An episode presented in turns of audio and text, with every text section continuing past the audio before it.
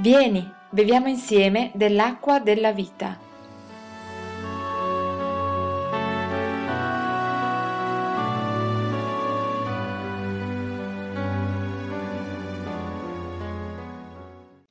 Passiamo alla parola del Signore, che leggeremo in due punti del Nuovo Testamento questa sera. Il primo è nel, Vangelo di Marco, al capitolo 7, dal verso 31 per chi vuol seguire, e poi andremo nell'Epistola ai Galati al capitolo 1. Però prima ascoltiamo quello che riguarda un fatto avvenuto a Gesù. Marco capitolo 7 dal verso 31. Partitosi di nuovo dai confini di Tiro, Gesù, passando per Sidone, tornò verso il mare di Galilea attraversando il territorio della Decapoli. E gli portarono un sordo che parlava a stento e lo pregarono che gli imponesse la mano. Ed egli, trattolo in disparte, fuori dalla folla, gli mise le dita negli orecchi e con la saliva gli toccò la lingua. Poi alzati gli occhi al cielo, sospirò e gli disse, Effatà, che vuol dire apriti. E gli si aprirono gli orecchi e subito gli si sciolse lo sciogliangolo e parlava bene. E Gesù ordinò loro di non parlarne ad alcuno, ma più lo divietava loro e più lo divulgavano. E stupivano oltremodo dicendo, Egli ha fatto ogni cosa bene i sordi li fa udire e i muti li fa parlare. Volevo prendere in considerazione questo passo del Vangelo di Marco per vedere come opera Gesù, per vedere soprattutto, e questo è il tema di questa sera, che l'Evangelo è efficace o è utile se è per rivelazione diretta di Gesù Cristo. L'Evangelo è la buona notizia che noi abbiamo ricevuto, che molte volte vogliamo dare agli altri, ma questo Evangelo è efficace se viene rivelato direttamente, personalmente, da Cristo Gesù il Signore alle persone. In questo passo noi vediamo che c'è l'ennesimo incontro di Gesù con una persona bisognosa, un sordo muto che ha bisogno di Gesù. L'approccio è un po' particolare perché in questa parte della Galilea c'era, Decapoli era una zona con diverse città dove Gesù eh, andava con i suoi discepoli e non si capisce bene, ma sembra che la folla spinga Gesù, lo, gli menarono un sordo che parlava a stento. La folla conduce Gesù a questo sordo e conduce questo sordo muto a Gesù. Ora anche oggi molti vanno a Gesù, ma ci sono anche molte persone che portano altre a Gesù. Ci sono molte persone che si danno da fare per informare che Gesù è colui che può andare incontro ai loro bisogni. Eh, noi non siamo mica gli unici, sapete, che annunciamo il Vangelo. Nel mondo ci sono molte persone che portano, che non sanno come fare, ma capiscono che la soluzione è portare la persona direttamente a Cristo. Magari non sanno cosa dirgli, non sanno cosa insegnargli. La folla non sapeva che cosa dire a questo sordomuto, ma ha preso una decisione. Andiamo, portiamolo da Gesù. E molti portano a Gesù le persone bisognose. Ora gli manarono un sordo che parlava a stento e lo pregarono che gli imponesse la mano. Certo, è una cosa buona, quella che noi possiamo fare anche personalmente, di portare qualcuno a Gesù di cercare di far incontrare il bisogno di questa persona con colui che ha la soluzione. Però stiamo attenti, perché la troppa confidenza fa perdere la riverenza. Noi a volte ci sentiamo, dico noi, perché la parola prima di tutto è per noi e poi per quanti se la vogliono prendere. A volte ci sentiamo così esperti, così bravi, che nel portare a Gesù qualcuno diciamo anche a Gesù cosa deve fare. Eh? Quindi lo portarono, non gli dissero questo è così, vedi tu così, no, che gli imponesse la mano, cioè Quella volta lì Gesù, secondo questa folla, doveva mettere la mano. Gesù poteva fare tante cose diverse, poteva parlare, poteva dire vai, sei guarito. Attenzione, noi siamo chiamati a portare Gesù, ma non siamo chiamati a prendere il posto di Gesù o dare consigli al Signore cosa deve fare. Quando preghiamo diciamo, Signore, la tua volontà sia fatta in noi come fatta nel cielo, con umiltà. E se anche faccia, non facciamo fatica a portare qualcuno al Signore e qualcuno si è anche convertito perché ha toccato con mano le virtù che scaturiscono da Gesù, questo non ci autorizza a crederci capaci di spiegare agli altri che cosa vuol fare Gesù nella sua, nella loro vita. E così lo trassero in disparte. Egli, Gesù, lo portò in disparte. E il modo di procedere di Gesù è completamente diverso da quello che loro si aspettavano. Intanto lo portò in disparte, vuol dire che tutta la folla che era intorno a Gesù, intorno a questo sordomuto, sapete, si fa presto a fare lo spettacolo della religione, si fa presto a riempire le piazze, si fa presto a fare due milioni di persone in giro per il mondo, davanti a uno che ha un microfono che ha un balcone. Gesù prese questo sordo muto e lo pose in disparte. Non sappiamo quanto in disparte, se era solo lui e il sordo, se era solo lui e i discepoli. Comunque la folla non c'era più. La folla che ha portato Gesù dal sordo muto non c'era più. Ed è questo che noi vogliamo vedere questa sera. Il Signore opera soprattutto nell'intimità. E qui lo vuole rimarcare se noi consideriamo la maniera con cui lui ha operato lo porta in disparte fuori, c'è scritto dalla folla, perché quell'uomo deve fare un'esperienza personale, privata, intima con il Signore. Questa è l'esperienza che accomuna tutti coloro che sono effettivamente figli di Dio. Nessuno è figlio di Dio per procura, ma si è figli di Dio perché si incontra il Signore. Allora come si comporta il Signore? Mise, il suo problema principale era l'udito e anche il parlare. Gli mise le dita nelle orecchie e questo è logico, si tocca di solito la parte difettosa, la parte che ha bisogno e fin qui ci siamo. E poi fa una cosa che è abbastanza strana e con la saliva gli toccò la lingua. Adesso scusatemi, eh? ma una cosa più intima di così, più non so se ce ne sono. Forse a qualcuno può, far, può dare anche fastidio. Noi che poi siamo tutti con la mucchina, stiamo attenti a tutte le cose, no? Gesù qui non ha schifo, non ha ribrezzo di avere un contatto intimo. Ora ci sono altri due passi in cui, non è l'unico passo, in cui Gesù usa la saliva. L'altro passo è proprio nella pagina a fianco dove c'è guarigione di un cieco di Bethsaida, gli sputò negli occhi. Era cieco, gli sputò negli occhi e fu guarito. No? Però già negli occhi. Oppure in Giovanni c'è il cieco nato dove Gesù con la saliva impasta il fango e glielo mette sugli occhi il contatto certo è personale, ma quello che mi ha colpito in questo passo è l'intimità.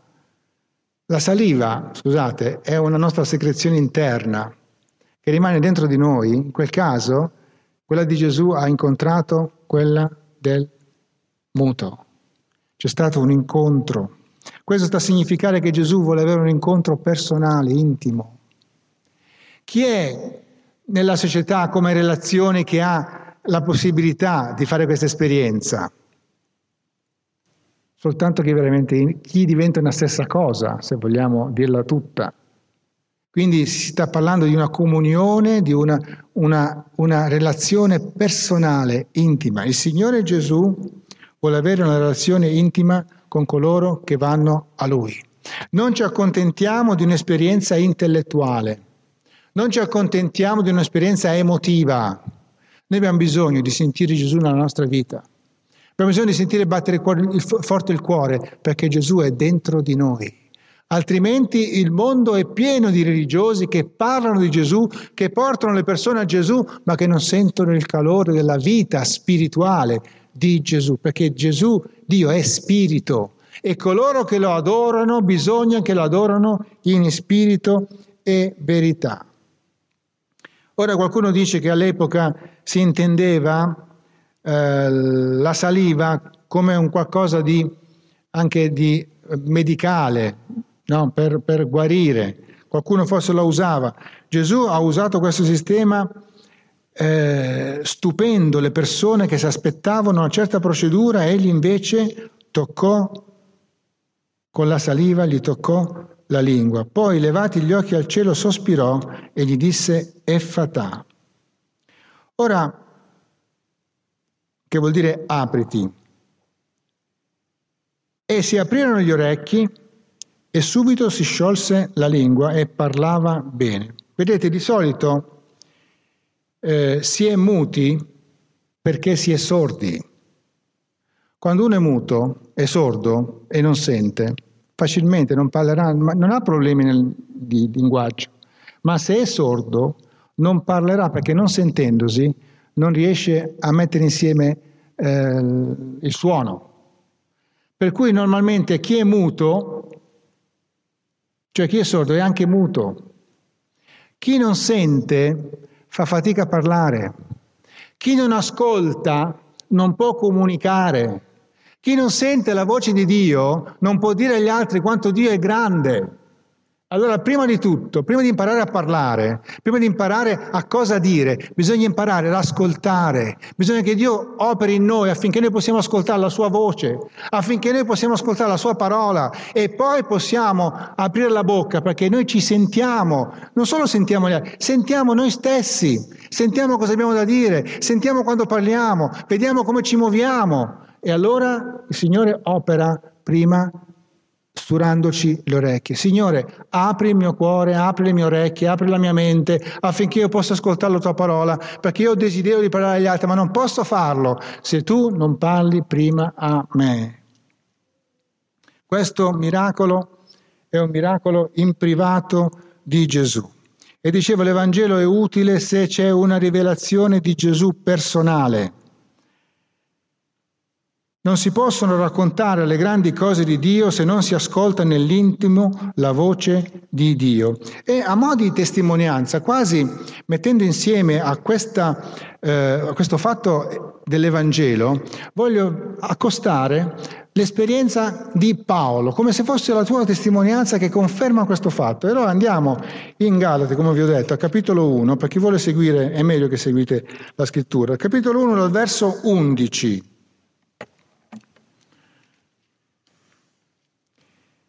Ed è Paolo che testimonia la sua conversione più che altro della sua esperienza con Gesù, non sta raccontando quando è stato scavalcato giù dal cavallo mentre andava sulla via di Damasco e ha visto la luce e Gesù gli ha parlato e da quel momento la sua vita è cambiata, da persecutore è diventato apostolo del Signore. No, sta raccontando qualcosa di molto particolare che dice, e in vero fratelli, io vi dichiaro che l'Evangelo da me annunciato non è secondo l'uomo, poiché io stesso non l'ho ricevuto né l'ho imparato da alcun uomo, ma l'ho ricevuto per rivelazione di Gesù Cristo.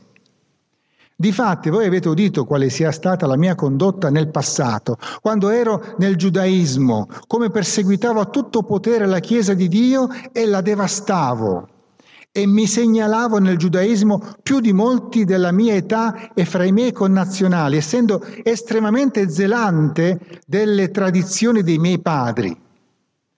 Ma quando il Dio, che mi aveva appartato fin dal seno di mia madre, mi ha chiamato mediante la sua grazia, si compiacque di rivelare in me il suo figliuolo perché io lo annunciassi fra i gentili, io non mi consigliai con carne e sangue, cioè con persone, e non salì a Gerusalemme da quelli che erano stati apostoli prima di me, i discepoli di Gesù, Ma subito me ne andai in Arabia, quindi tornai di nuovo a Damasco, di poi in capo a tre anni salì a Gerusalemme per visitare Cefa, Pietro, e stetti da lui quindici giorni.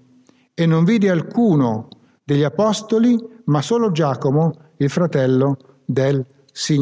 Ora, che strana testimonianza quella di Paolo. Dice, quando io ho conosciuto il Signore, che lui si è rivelato, non è stato perché un uomo ha fatto qualche cosa in me. Se io sono quello che sono è perché Gesù è intervenuto direttamente per rivelazione nella mia vita. E noi sappiamo che la sua esperienza è stata sfolgorante, è diventato cieco per la luce, poi il Signore lo ha guarito. E quindi, dopo questa esperienza, la cosa più naturale è quella di condividere, di condividere con chi? Con quelli che erano gli apostoli, gli discepoli. La cosa più bella, io, io, scusate, io sarei andato a trovare subito gli apostoli e a dire scusatemi per quello che ho fatto. Eh, ho conosciuto Gesù anch'io, io lo amo, adesso voglio, cosa facciamo insieme? Io sono qui a disposizione, fate di me quello che volete. No, lui dice, né l'ho imparato da alcun uomo. Ma quando Dio mi ha parlato, io non mi consigliai con carne e sangue e non salì a Gerusalemme da quelli che erano stati apostoli prima di me, ma subito me ne andrai in Arabia. In Arabia a fare che cosa? Non c'è scritto. Tre anni. L'Apostolo Paolo è stato in Arabia. Che cosa ha fatto tre anni? Si era innamorato di Gesù, voleva approfondire la sua conoscenza, non voleva essere inquinato da alcuno, neanche dagli apostoli che avevano vissuto con Gesù, che avevano visto Gesù, che erano stati con Gesù, che potevano raccontargli tutti i fatti del Vangelo, è stato in Arabia. E chi lo ha assistito in Arabia? Da dove ha preso la rivelazione? Da dove è stato illuminato? Non ha avuto paura di rimanere soltanto con Gesù. Fratelli e sorelle, non abbiamo paura di rimanere soltanto con Gesù. Dobbiamo avere il coraggio di avere una rivelazione personale. Se non c'è una rivelazione personale con il Signore, dobbiamo mettere in discussione la nostra conversione, perché noi siamo stati chiamati da Dio di persona, magari tramite qualcuno che ci ha evangelizzato, ma la parola è giunta dal cielo, il Signore ha parlato al nostro cuore. E qui Paolo lo dice, il Vangelo ricevuto direttamente per rivelazione. Ora, per trasformare una vita come quella di Paolo, che era impegnato nel perseguitare la Chiesa, nel devastare la Chiesa, c'era bisogno di fare un'esperienza intima e personale. Ecco perché Paolo insiste, io non l'ho ricevuto da nessun uomo. Dio per la grazia l'ha rivelato a me il suo figliuolo e lui vuole precisarlo, io lo devo dire, se io sono quello che sono perché ho fatto un incontro con Gesù e se noi vogliamo avere successo nell'evangelizzazione dobbiamo fare in maniera che le persone incontrino Gesù, il coraggio di metterli faccia a faccia con Gesù, vuoi conoscere Gesù, preghiamo insieme e il Signore si rivelerà. Prendiamoci la responsabilità di dire come ho fatto io, voglio che gli altri facciano anche loro. Riguardo a questo, un giorno Gesù era con i suoi discepoli chiese, chi dice la gente che io sia? Allora risposero, ma qualcuno dice che tu sei Elia, qualcun altro dice che sei eh, Battista o Mosè, insomma un profeta. E poi Gesù dice, ma voi chi dite che io sia? Allora il solito Pietro risponde, tu sei il figlio di Cristo, il figlio dell'Iddio vivente.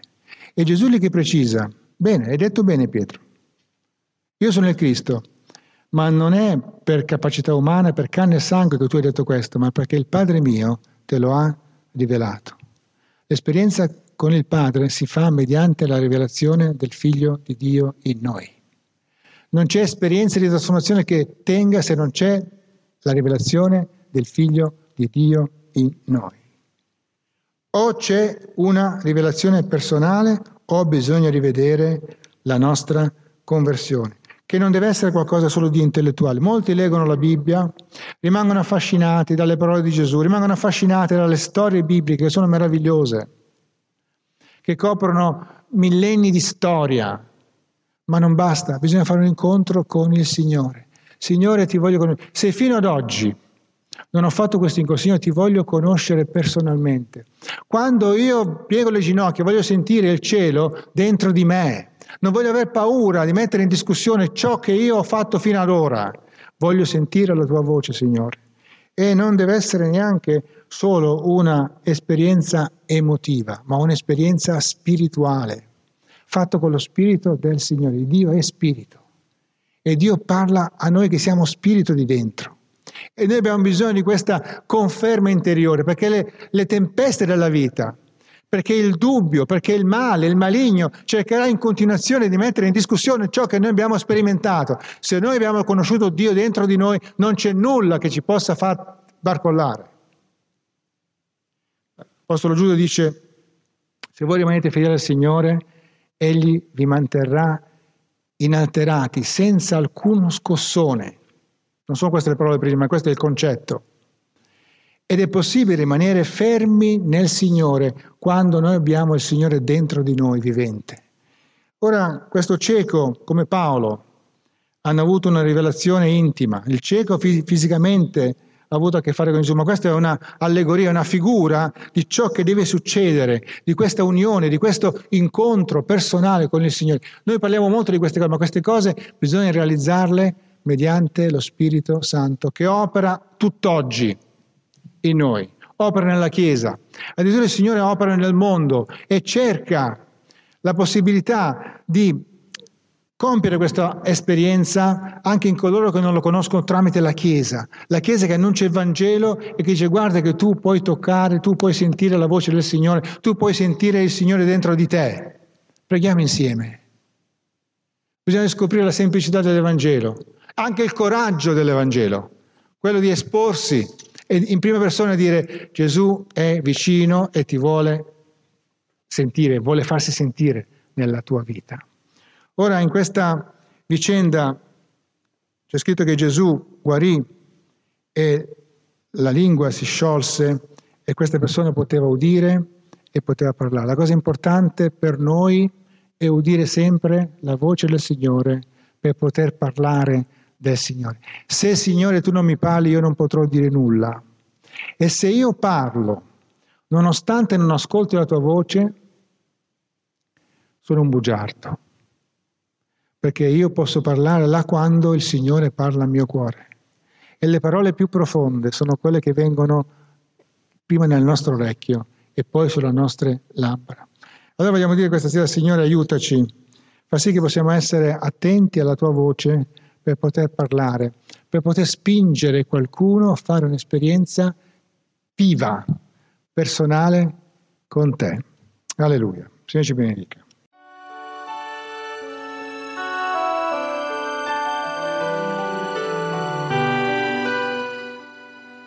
Ti invitiamo a partecipare agli incontri di culto della nostra comunità. Puoi trovare gli orari nella pagina appuntamenti del nostro sito. Dio ti benedica.